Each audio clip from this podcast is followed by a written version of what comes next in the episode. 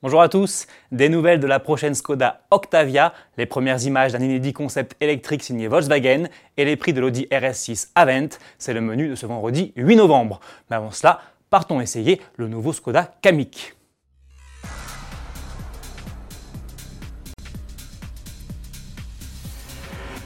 Notre journaliste Cyril Biotto a testé cette semaine le petit SUV de Skoda, le Kamiq, dans sa version essence 1 litre TSI de 95 chevaux, en finition haut de gamme style.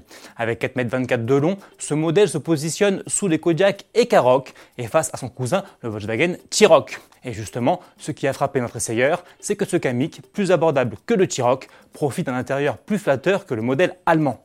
Ce qui nous étonne le plus vient donc de l'intérieur de cette planche de bord, en fait reprise de la Scala, et qui présente bien avec ses plastiques moussés sur la partie supérieure, contrairement à celle du T-Roc. Normalement, ça devrait être l'inverse, les étant toujours positionnés en dessous des Volkswagen.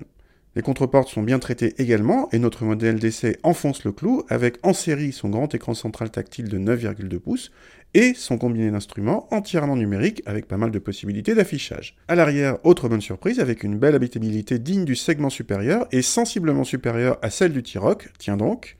Et côté moteur, que vaut le petit 1 litre TSI de 95 chevaux? Évidemment, c'est pas un foudre de guerre, mais euh, il est suffisant, aussi bien en accélération qu'en relance, évidemment, tant qu'on ne considère pas ce Kamiq comme un sportif. Retrouvez l'intégralité de l'essai du Skoda Kamiq 1 litre TSI 95 style sur le site autoplus.fr. Prix du modèle testé 25 380 euros.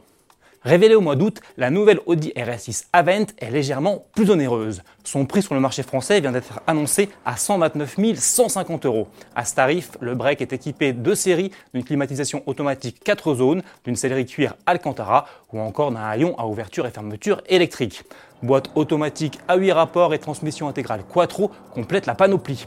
Mais surtout, il embarque sous son capot un moteur V8 4 litres biturbo TFSI à hybridation légère. Cette mécanique développe 600 chevaux pour un 0 à 100 km/h expédié en 3 secondes 6. Avis aux amateurs.